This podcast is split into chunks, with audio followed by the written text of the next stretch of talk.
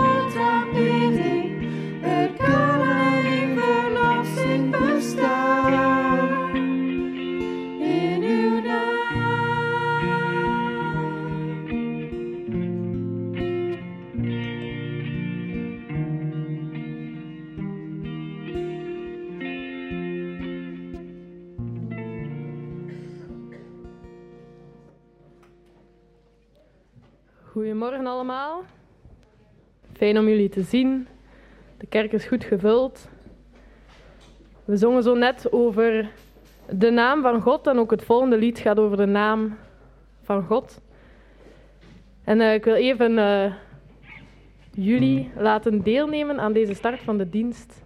Jullie mogen roepen welke naam van God is op dit moment in uw leven hoe kijk je op dit moment naar God en de kinderen ook? Als je denkt aan God en de namen van God, wat springt er voor jou uit? Iemand die durft. Bevrijder. De eeuwige Vader. Almacht. Koning. Koning. en. Altijd en overal. Trooster. Trooster. Heelmeester, helper. Redder. Elise. Schepper. Veel namen van God. Nog mensen? Trouw.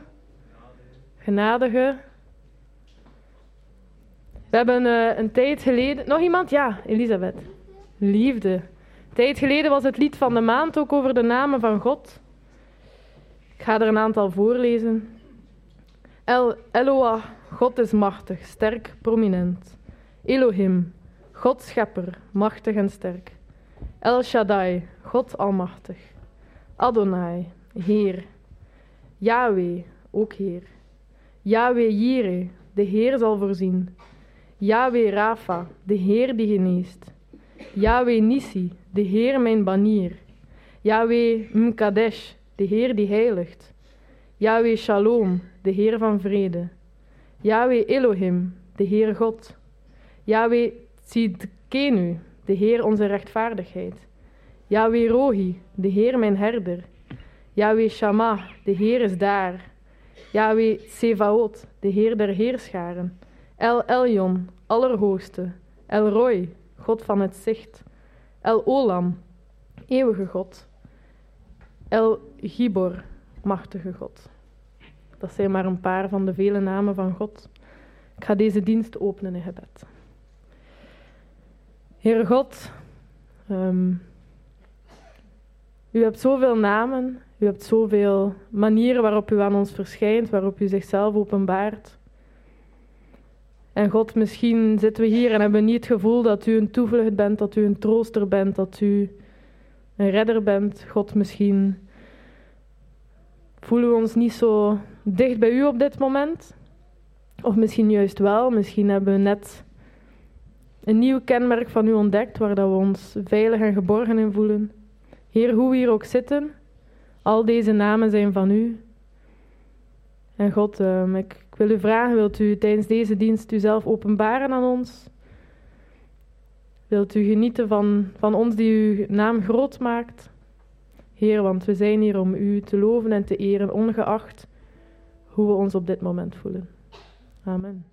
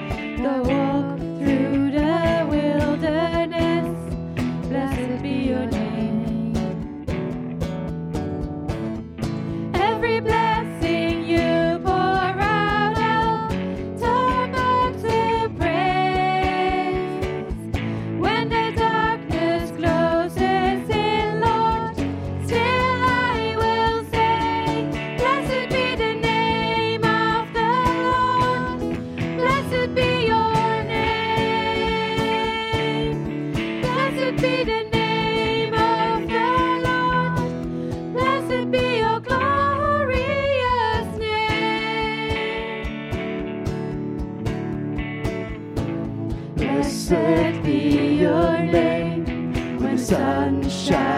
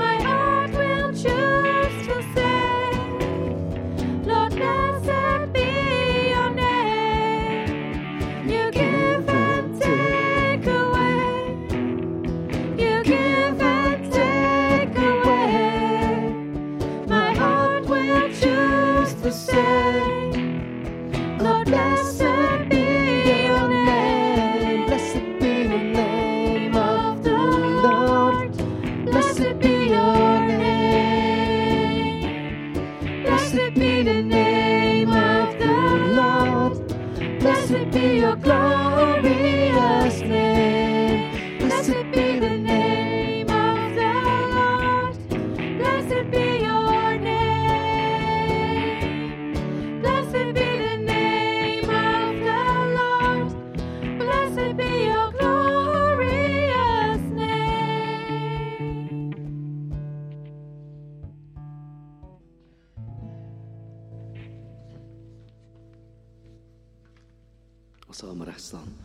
Is machtig.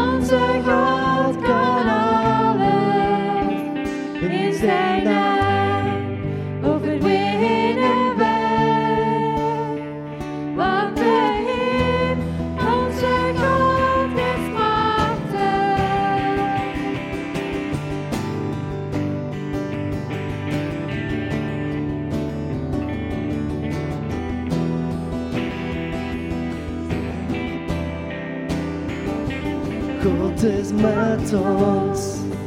staat aan onze zijde.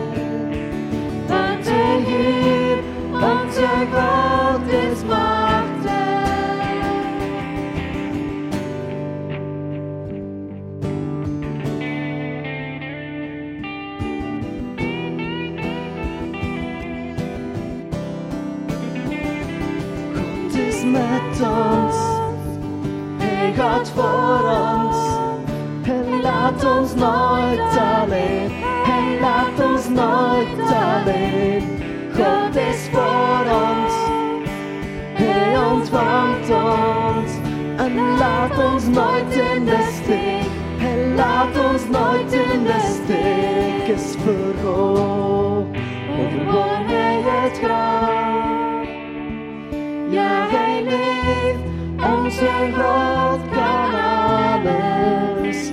In zijn naam overwinnen wij. Want de Heer, onze God is machtig. Want de Heer Onze God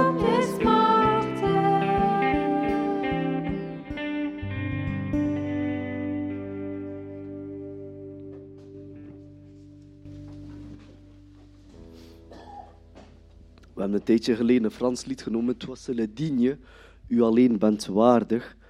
En eh, het is zo, binnen, binnen een week zaterdag is er de Mahaba-conferentie van Gave Vesten. Eh, het gaat door in Zaventem. Eh, ik laat ook eventjes weten als er nog mensen zijn die willen meegaan. Maar geen vervoer hebben, er is genoeg plaats. Toby gaat onder andere mee.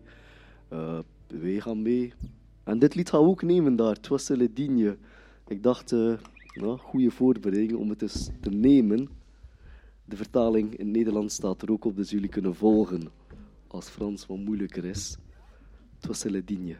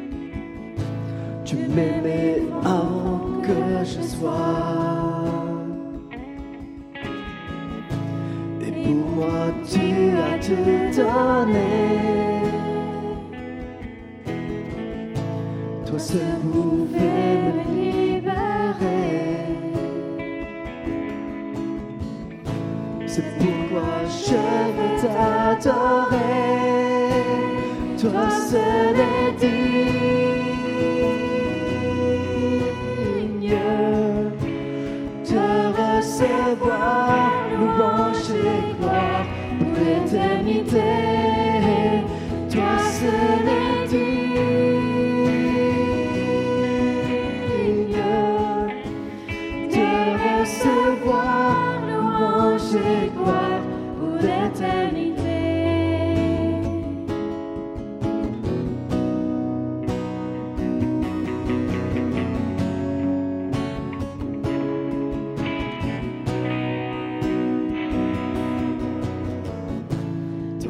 présence, je me tiens.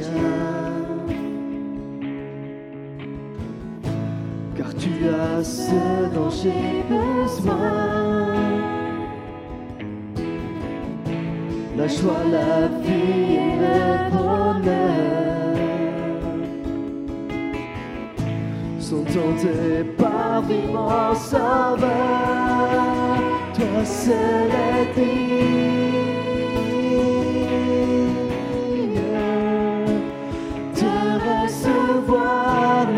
有些怪，没得你甜。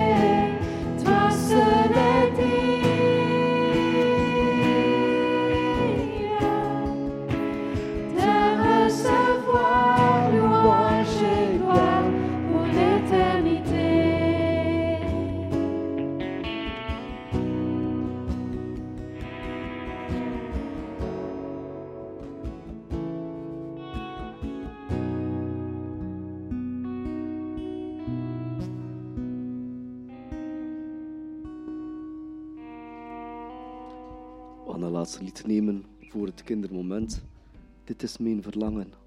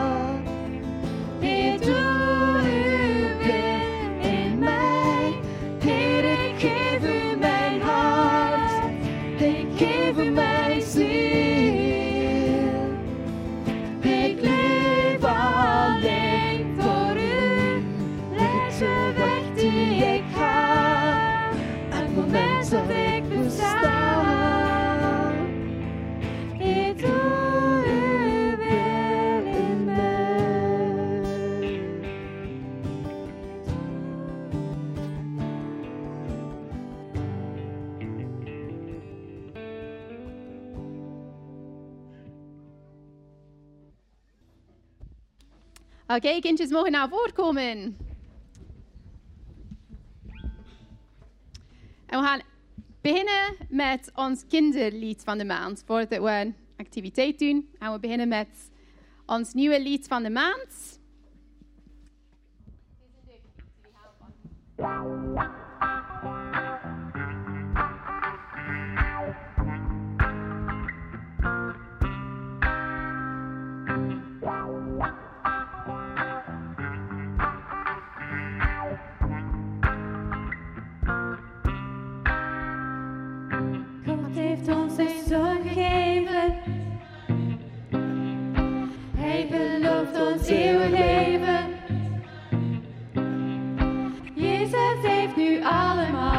Lees maar in de Bijbel.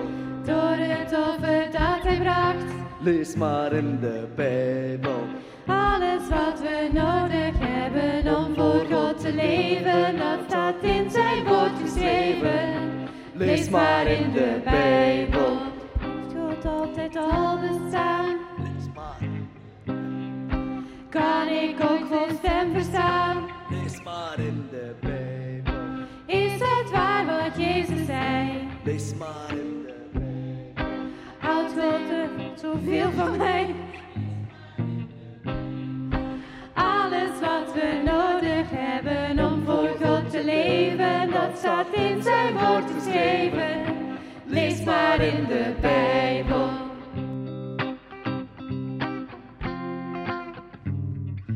Oké, wij moeten ook nog een beetje oefenen met het kinderlied van de maand.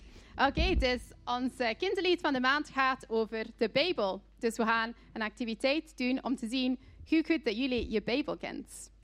En eh, jullie mogen nu naar de zondagklas gaan. Maar wil eerst iemand bidden voor ons voordat we naar de zondagschool gaan?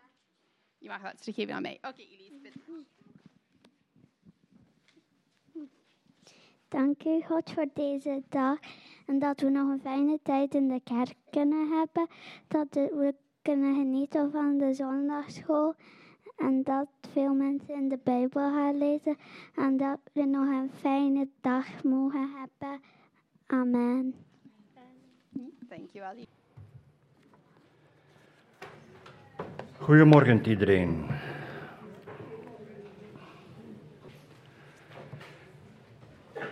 We komen allemaal in ons leven wel eens tijden tegen die je leven op zijn kop zet. Niemand wordt daarvan gespaard. Tijden waarbij we ons een beetje hopeloos of hulpeloos voelen. Ontmoedigd, in zak en as. En het kan van alles zijn. Dat kan zonde in je leven zijn die je maar niet achterwege kunt laten en die je zorgvuldig verborgen houdt. Het kan verlies zijn van je werk. Het kan zijn dat je in een financiële put bent terechtgekomen waarvan je langs geen kanten weet hoe eruit te geraken. Het kan stil verdriet zijn van iemand die wegkwijnt in eenzaamheid. Het kan stil verdriet zijn over een echtscheiding, waarvan ik denk dat dit fel onderschat wordt, omdat het zo veelvuldig voorkomt en omdat er zo weinig over gesproken wordt, wat het doet met een man of vrouw, wat het doet met kinderen.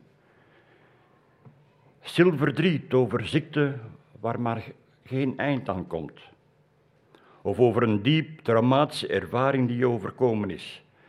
En zo zullen er nog wel dingen zijn waar ik nu niet aan denk. En hoewel we al de punten die ik nu heb opgesomd kunnen meenemen in de boodschap van vandaag, wil ik vandaag toch het stil verdriet benadrukken wanneer er een dierbare, een geliefde van ons wordt ontnomen. Maar misschien beter dat we eerst de zegen vragen over het woord. Hemelse Vader, dank u wel dat wij hier mogen samenkomen in alle vrijmoedigheid, in alle openheid. Vader, u kent de woorden die vandaag gesproken worden. Laat ze gesproken worden met, met de kracht van uw geest, heren. Vul deze ruimte met uw geest. En broederdraten die moeten beroerd worden, heren. Heer, ik heb u nodig. Gebruik mij als een, als een instrument in uw handen, Heer. Zegen het woord van vandaag, in Jezus' naam. Amen. In welke van deze situaties je ook bent terechtgekomen, het neemt je helemaal in beslag. Je hebt het gevoel dat jouw verdriet al het andere overheerst. Je eerste reactie zou kunnen zijn, dat kan niet waar zijn. Het is een nachtmerrie, dat moet een vergissing zijn, ik kan het niet geloven. Je begint jezelf af te vragen, waarom overkomt mij dit? Wat had ik kunnen doen? Had ik het van tevoren geweten, dan had ik misschien dit of dat kunnen doen. Het begint met een totale ontkenning van wat er is gebeurd. Het is gewoon te veel om te vatten. Zo'n stil verdriet kan heel confronterend zijn, want of je wil of niet, Je hebt geen keuze, je moet het aanvaarden. Je moet er doorheen. En het kan zo confronterend zijn dat als je in de wagen aan het rijden bent, dat je wel eens kan denken, oh, als ik hier nu eens tegen een boom rijd, dan ben ik van al die miserie vanaf. Dat zou natuurlijk een slechte keuze zijn, maar zo'n gedachte is geen actieve wens om het leven te beëindigen, maar wel een wens dat de pijn en het verdriet ophoudt. Het zijn dingen die, we, die wel eens door onze, onze gedachten gaan. Het is een pijnlijke weg om het onafwendbare te aanvaarden. Je bent verblind door het verdriet en alles ziet er donker en somber uit. En, en het licht aan het einde van de tunnel is nog heel ver weg. Je familie, vrienden, kennissen zouden je willen troosten om de, pijn te verlichten. Maar hoe doe je dat? Want troosten kan ook een tegenovergesteld effect teweeg brengen. Als christen wil men benaderen met bijbelteksten. En dat is soms goed, maar soms ook niet. Want hoe waar en goed, en goed bedoeld ze ook zijn, toch heb je, heb je daar op het moment weinig boodschap aan. Omdat je de pijn niet kan verzachten. Je moet door de pijn heen gaan. Anderen hebben een reactie om degene die rouwen te mijden. Ze lopen liever een blokje rond omdat ze niet weten hoe ze hen moeten benaderen. Wat moeten we zeggen? We hebben schrik om verkeerde dingen te zeggen. Of schrik dat we, diepe, dat, dat we de diepe wonden alleen maar dieper maken. Omdat we geen notie hebben van hoe de personen in kwestie er emotioneel mee omgaan. We weten daar geen raad mee. Rouwen gaat om liefde die je niet meer kwijt kunt. De liefde stopt niet, ook al is iemand overleden. Rouwen is meer dan verdriet. Het raakt elke dimensie van je leven. Een hele scala van gevoelens komen je op, op je af. Angst, agressie, boosheid, schuld, verwarring. Het dringt door tot in elk gebied van je leven. En daar weet je omgeving in regel geen raad mee. En dat betekent dat je eigenlijk loopt tegen een muur van onbegrip. En als christen kan je misschien zeggen dat iemand in de hemel is, dat iemand bij Jezus is, maar dat is niet het probleem. Het probleem is dat hij of zij er niet meer is. Kan ik op zulke momenten dan nog geloven in God, die belooft altijd bij mij te zijn, die belooft me nooit in de steek te laten, ben ik dan nog altijd bereid te geloven dat hij nu bij mij is, ondanks ik zijn aanwezigheid niet voel? Geloof ik nog steeds in Gods goedheid en trouw? De vraag waarom God dit toelaat, is een vraag die we enerzijds beter bij God laten, wat ik in een vorige prediking al aangehaald heb, dat zijn hemelse zaken. Anderzijds is het heel menselijk dat wij die vraag stellen: waarom? Waarom gebeurt dit? In tegenstelling tot wat de meeste gelovigen denken, mogen wij al eens boos zijn op God. Tenminste, als deze niet blijvend is, want voortdurende boosheid slaat al gauw om naar verbittering. Het zit er diep in bij christenen dat dit, dat dit niet mag. Dat je geen vragen zou mogen stellen. Dat God het zo beschikt heeft en dat het dus maar goed moet zijn. U wil geschieden. Zo'n uitdrukking wordt vaak gebruikt als eindpunt, als een blijk van diep geloof. En het is natuurlijk prachtig als het op deze manier tot aanvaarding komt. Maar in de kerk wordt er al te vaak en te snel gezegd dat het leed maar aanvaard moet worden. Sla de psalmen eens open.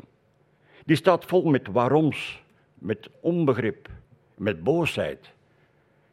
Zo lezen we bijvoorbeeld in Psalm 88. Heere God van mijn heil, overdag en in de nacht kom ik voor u en ik roep ik en, ik, en roep ik. Laat mijn gebed voor uw aangezicht komen. Neig uw woord tot mijn roepen. Want mijn ziel is verzadigd van ellende. Mijn leven raakt bijna het graf.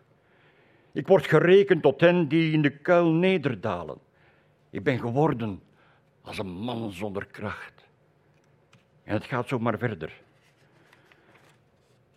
Weerspannigheid kan ons energie geven om te knokken en te zoeken naar een uitweg in het doolhof van zilverdriet.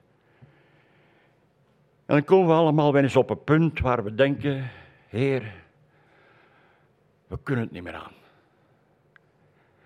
Gods woord laat ons zien wat wij kunnen doen als we deze moeilijke tijden in ons leven ervaren. In Matthäus zelf zegt Jezus daarover het volgende en hij begint met een uitnodiging. Kom tot mij, allen die vermoeid en belast zijn, en ik zal u rust geven. Neem mijn juk op u en leert van mij, want ik ben zachtmoedig en nederig van hart, en gij zult rust vinden voor uw zielen. Want mijn juk is zacht en mijn last is licht. Let hierbij op de volgorde van wat Jezus zegt. Kom tot mij, allen die vermoeid en belast zijn, en ik zal u rust geven.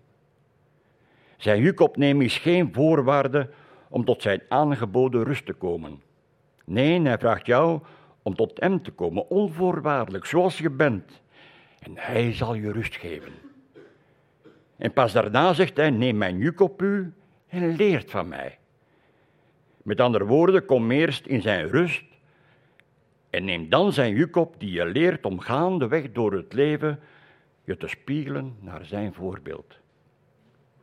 Hoe gaat u in op deze uitnodiging?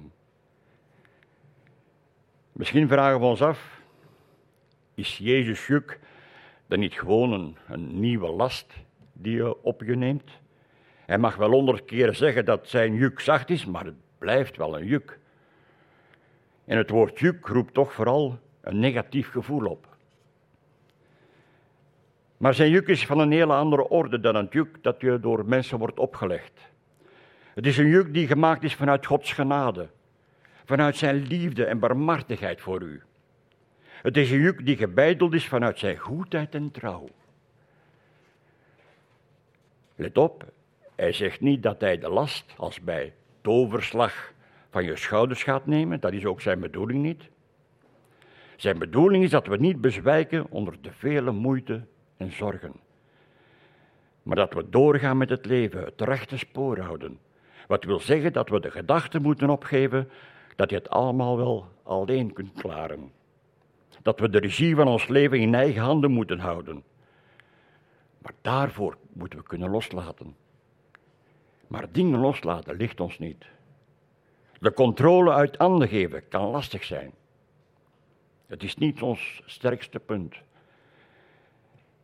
Misschien daarom dat wij in die moeilijke dagen de neiging hebben om het geloof even on hold te zetten. Om even de, de pauzeknop in te drukken. Om daarna, als we ons beter voelen, ons opnieuw tot God te hechten. Alsof we alleen maar tot Hem mogen komen in een vers gewassen en gestreken maatpakje. Nee, want juist in die donkere dagen zegt hij, roept hij, kom tot mij en ik zal u rust geven. Zijn juk is licht.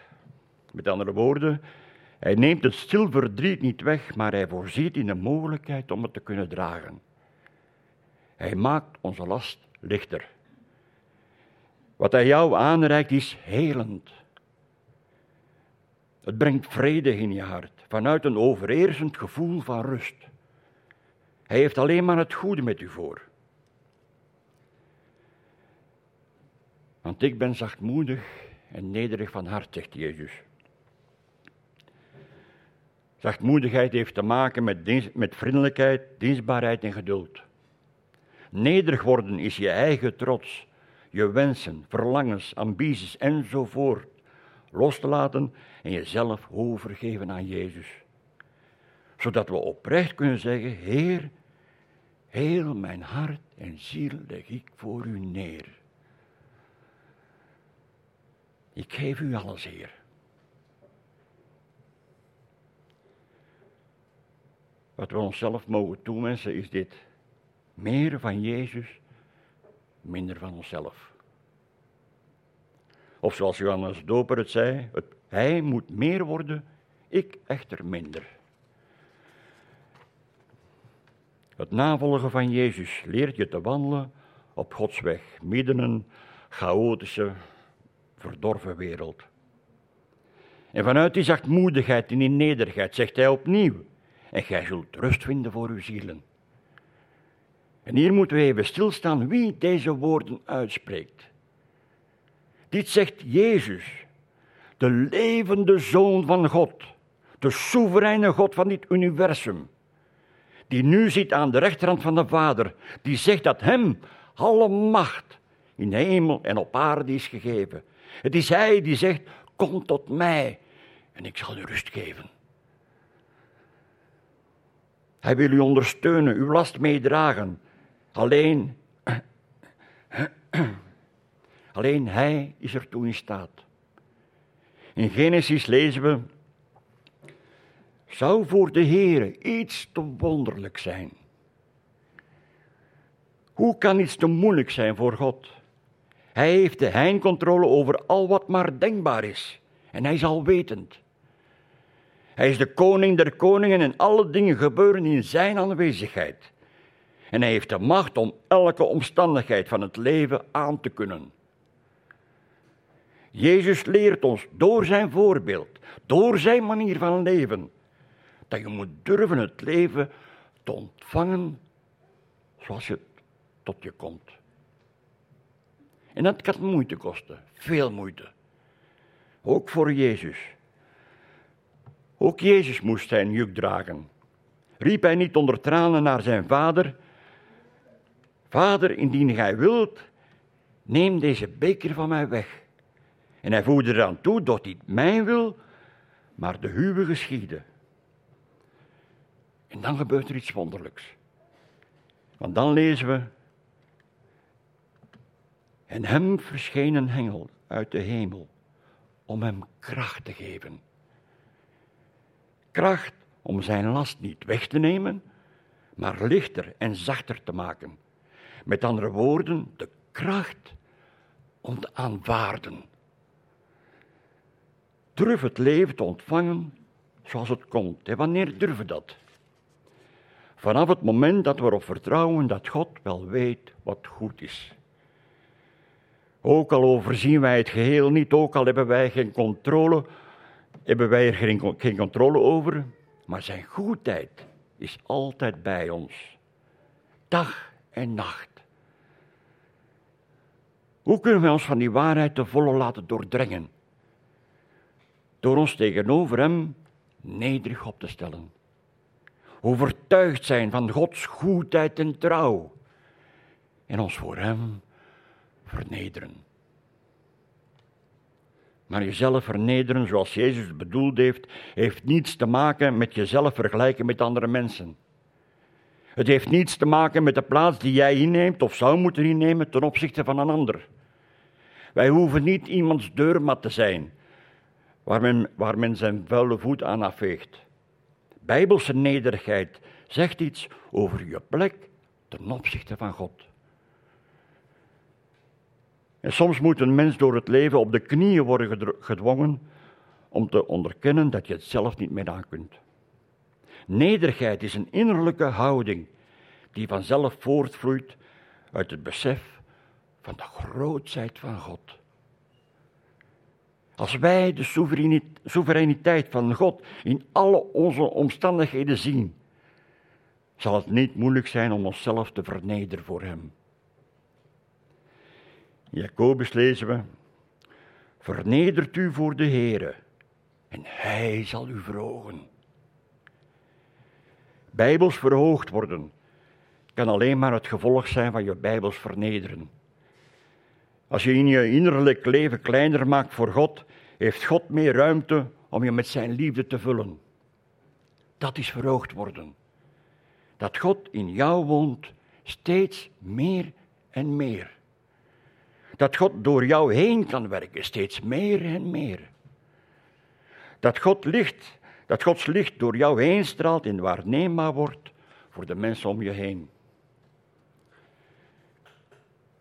Ik herinner mij nog de tijd.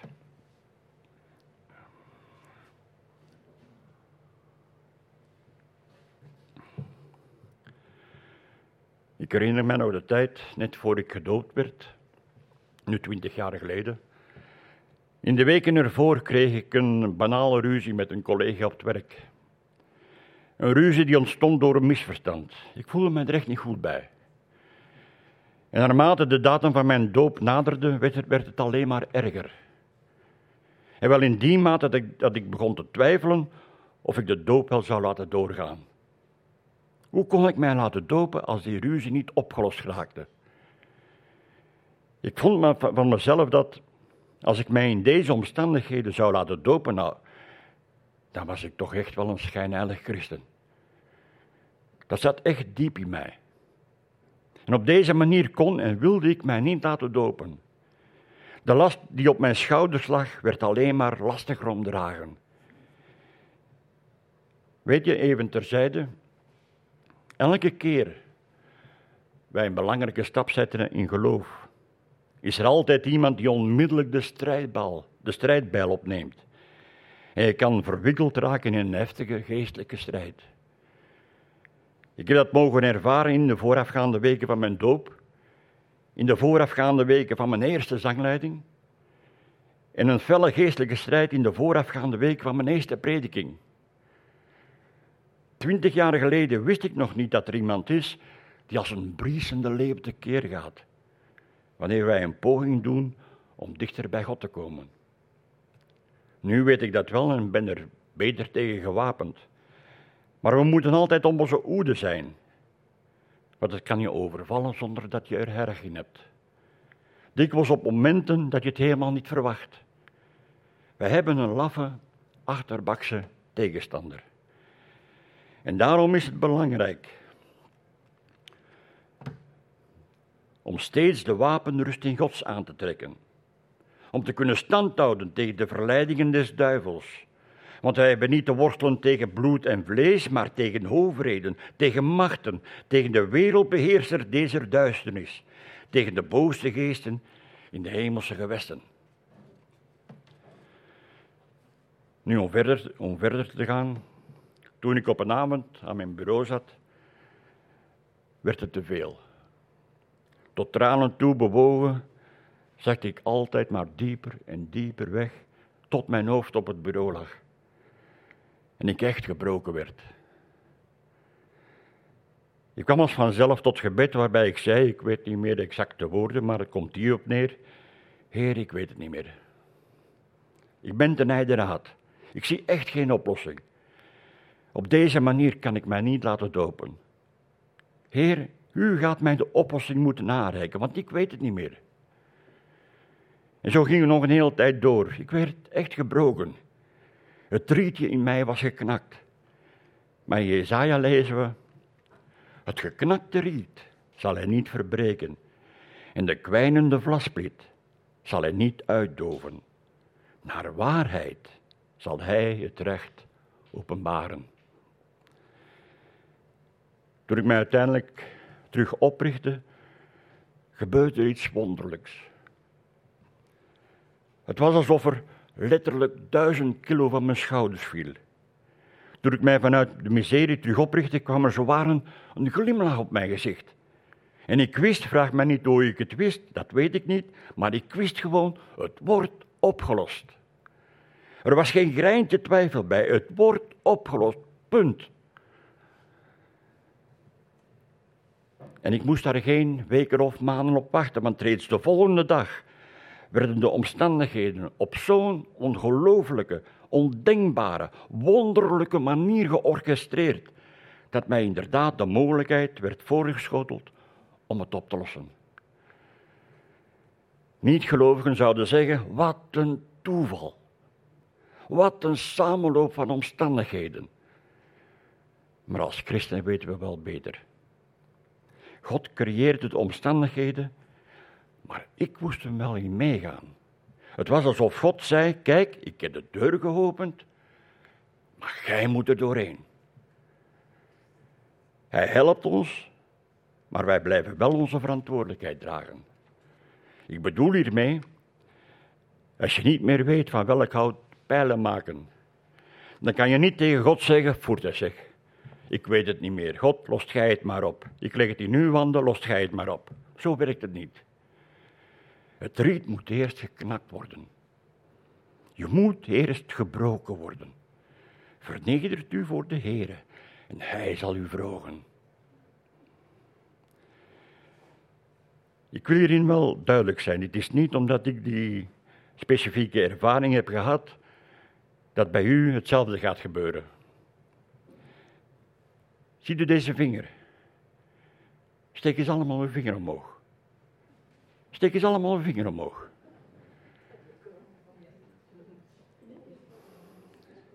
Er zijn er lange, korte, rechte, kromme, dikke, dunne, mooie, lelijke. Maar we zien allemaal onmiddellijk dat het een vinger is. Akkoord? Nochtans, laat maar zakken.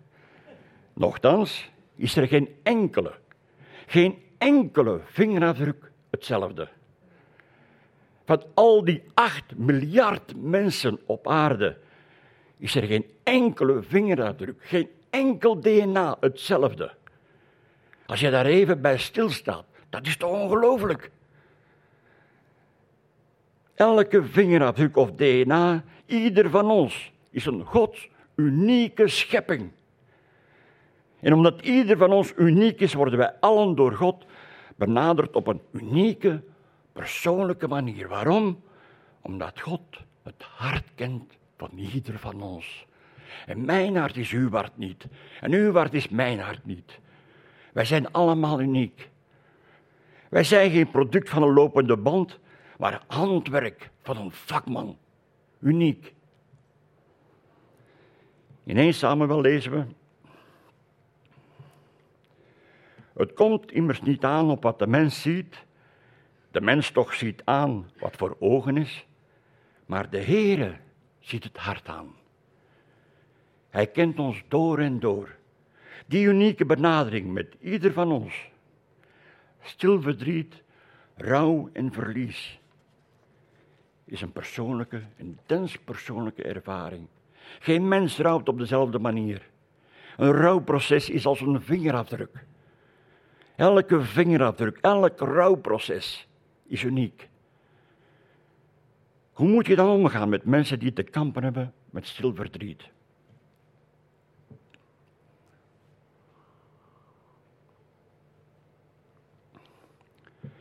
Wat zegt Gods woord daarover? Laten we eens kijken naar het verhaal van Job. En al die hartverscheurende dingen die hem overkomen zijn. Alles werd hem afgenomen. En we lezen daar dat zijn vrienden bij hem komen en gewoon samen bij Job gaan zitten in stilte. Zeven dagen en zeven nachten zaten ze samen zonder één woord te zeggen. Van het hele boek Job is dat waarschijnlijk het enigste wat zijn vrienden goed hebben gedaan. En daarna beginnen ze te praten en gaan ze vanuit hun eigen standpunt, vanuit hun eigen bekrompen verstand, gaan ze uitleggen waarom Job door zo'n verlies gaat. Job zegt naderhand dat zijn vrienden hem troosten met lege woorden. Hoe ging Jezus daarmee om? U kent het verhaal wel van de Emmausgangers. Twee van de apostelen waren onderweg naar Emmaus. Deze twee broeders waren in de rouw, ze waren getraumatiseerd. De man van wie ze dachten dat hij ging heersen als een koning, de man die hun toekomst was, waar ze al hun hoop op hadden gevestigd, ze hadden hem aan kruis genageld. Hoe kon dat nu? We lezen dat Jezus gewoon naast hem, naast hen kwam wandelen. En hij nam hun tempo aan. En dat is niet altijd makkelijk voor ons. Want bij mensen met een groot verdriet komt het leven gewoon even tot stilstand. Terwijl, ons, terwijl de drukte van het leven voor ons gewoon doorgaat.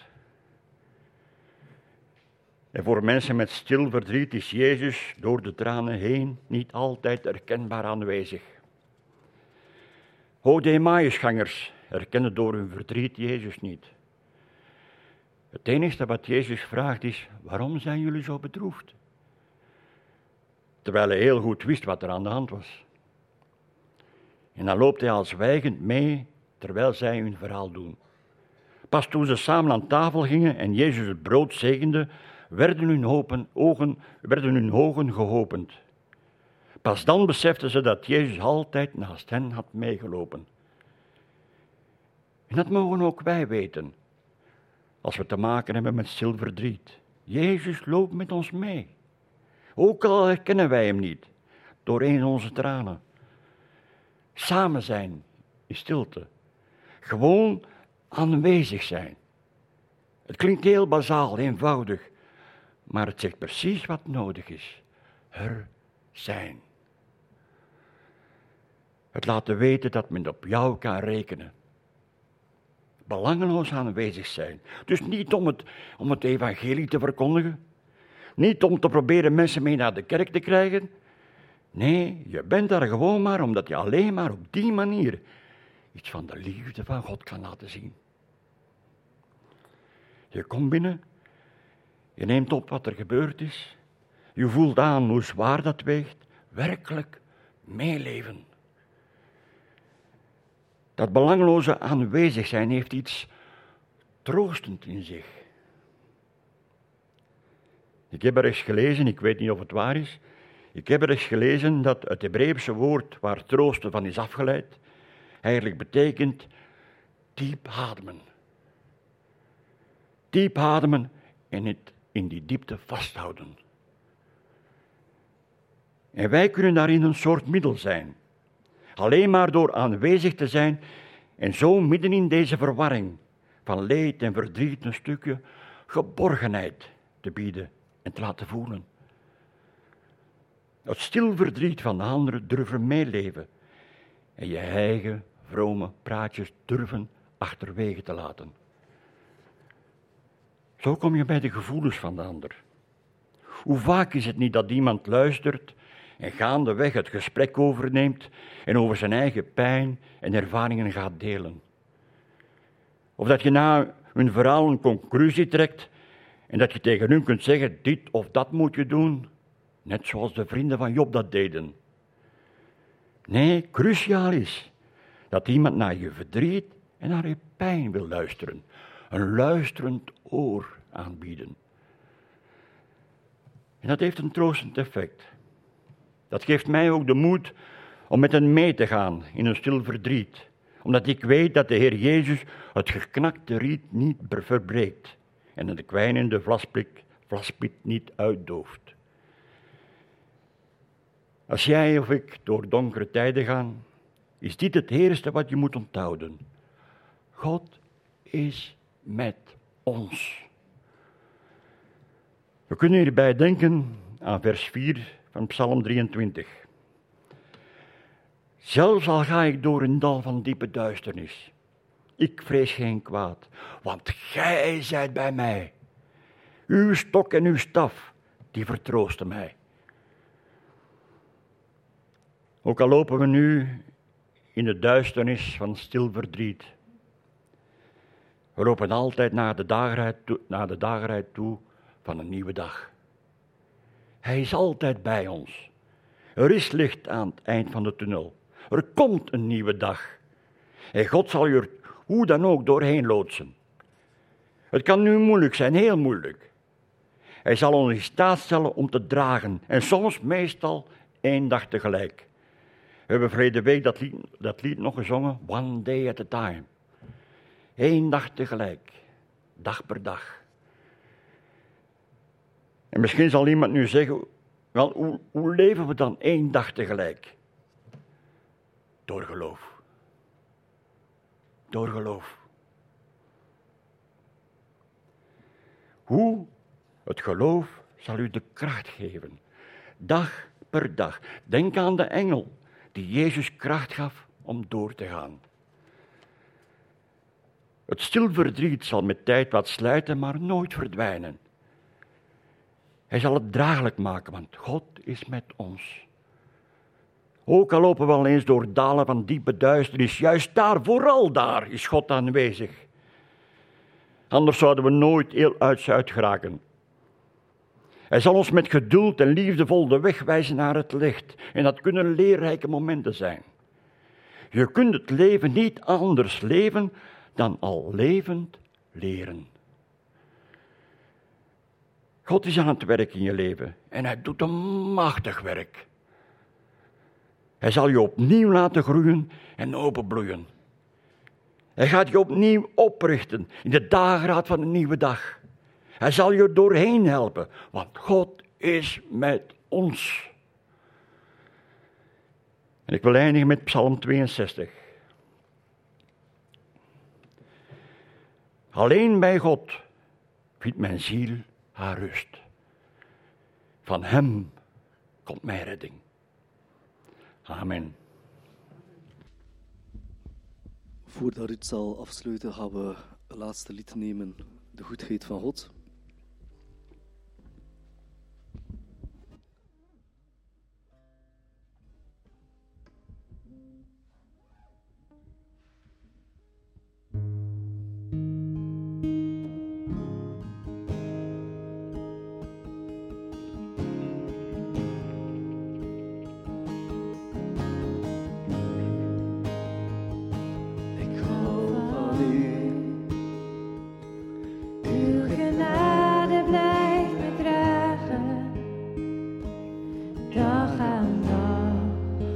In de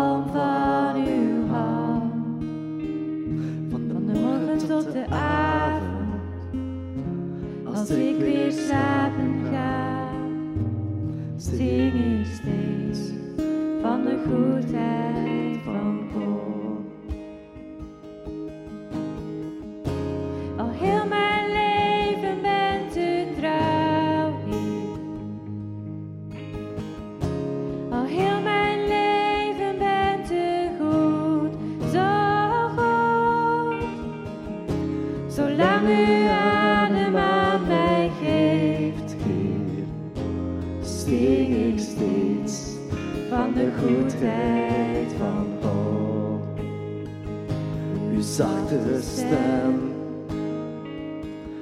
Leidde mij door al mijn talen, U was dichtbij in mijn donkerste nacht. Heer, ik ken u als een vader. Ik ken u als een vriend. Ik leef met u in de goedheid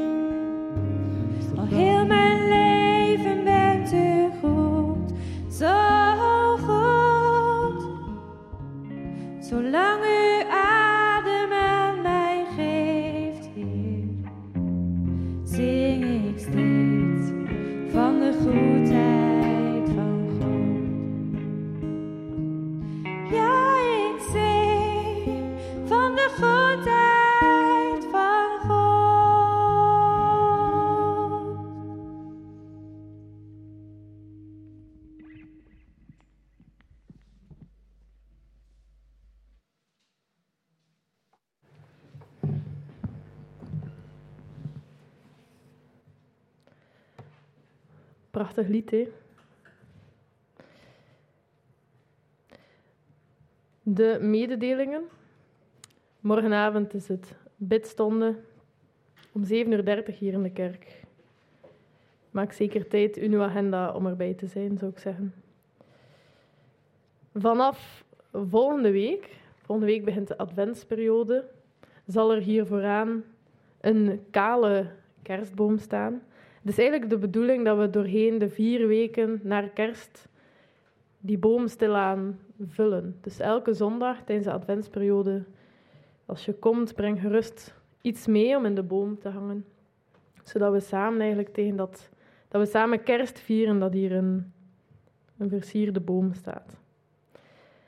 Op zondag 11 december is het getuigenissendienst. Stefan, ik weet niet of je al aanmeldingen hebt. Nee. Dus er is nog veel ruimte in die dienst voor een getuigenis.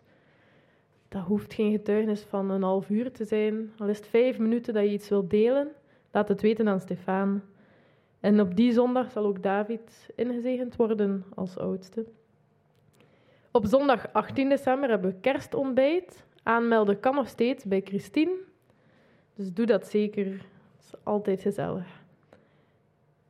En dan nog een, uh, een mededeling. Er werd mij gevraagd om reclame te maken voor Kleedje voor de Vrijheid. Er gaat straks normaal gezien een poster verschijnen. Ah, en de kalender, ja, dit zal ik hier nadoen. Um, Kleedje voor de Vrijheid is een actie die elke december plaatsvindt. En het is eigenlijk de bedoeling, of mensen worden uitgenodigd om heel de maand een kleedje te dragen of een stropdas. Um, en ik ga gewoon even voorlezen wat mij als informatie is doorgegeven. Elk jaar in de maand december organiseren we een actie met de naam Kleedje voor de Vrijheid. Deelnemers dragen de hele maand enkel jurken of stropdassen en strikken. We doen dit om op een ludieke manier de aandacht te geven aan mensenhandel. De jurk, stropdas of strik is een middel om de mensen rondom ons te vertellen over dit grote onrecht. Ook vragen we onze omgeving om ons te sponsoren. Het geld dat we inzamelen gaat naar de Belgische organisatie Gerut. Gerut strijdt tegen mensenhandel in België door hulp en ondersteuning te bieden aan vrouwen in kwetsbare situaties, gelinkt aan prostitutie, uitbuiting en mensenhandel. Ik weet dat Hester in het verleden al heeft meegedaan, dit jaar ook. Dus, um, maar Hester hoeft niet de enige te zijn. Ze haalt uw kleedjes uit de kast of uw stropdassen. Um, maar um, er werd gevraagd om daar reclame voor te maken. Ik denk, je mag ook zeker Hester sponsoren hierin. Het geld gaat dus naar Gerut. Als je meer wilt weten over Gerut, morgenavond is er een online webinar. Ik heb de link, je mag die altijd komen vragen. Um, maar ik ben er zeker van dat Hester concretere informatie kan geven als je er meer over wilt weten. En dan zijn er voor het jaar 2023, want ja, dat is binnen een week of vijf, zes, al daar. Nieuwe kalenders van het project Burkina Faso. Moet ik daar, wat moet ik daarover vertellen, Stefan? Moet ik daar iets, wat moet ik daar, ze zijn te koop? Voor 10 euro bij jou? Of? Oké, dus achteraan liggen de kalenders van Burkina Faso. Het is 10 euro of meer. En je mag het um, altijd in de collectebus steken. Misschien handig in een envelop waar je opschrijft waarvoor het geld is, zodat we dat kunnen traceren. Zijn er nog mededelingen vanuit de zaal? Ah ja. Volgende week zaterdag is het Mahaba-conferentie. Zeker welkom, maar ook zeker bidden dat het een vruchtbare en bemoedigende conferentie mag zijn. Dan ga ik afsluiten met het voorlezen van een gebed Eer aan God in de hoge en vrede op aarde aan de mensen die Hij lief heeft. We loven U, we prijzen en aanbidden U. We verheerlijken U en zeggen U dank voor Uw grote heerlijkheid. Heer God, Hemelse Koning, God, Almachtige Vader. Heer, enig geboren Zoon, Jezus Christus. Heer God, Lam Gods, Zoon van de Vader. Gij die wegneemt de zonden der wereld, ontferm U over ons. Gij die wegneemt de zonde der wereld, aanvaard ons gebed. Gij die zit aan de rechterhand van de Vader, ontferm u over ons. Want Gij alleen zijt de Heilige, Gij alleen de Heer, Gij alleen de Allerhoogste, Jezus Christus met de Heilige Geest in de heerlijkheid van God de Vader. Amen. Een gezegende week.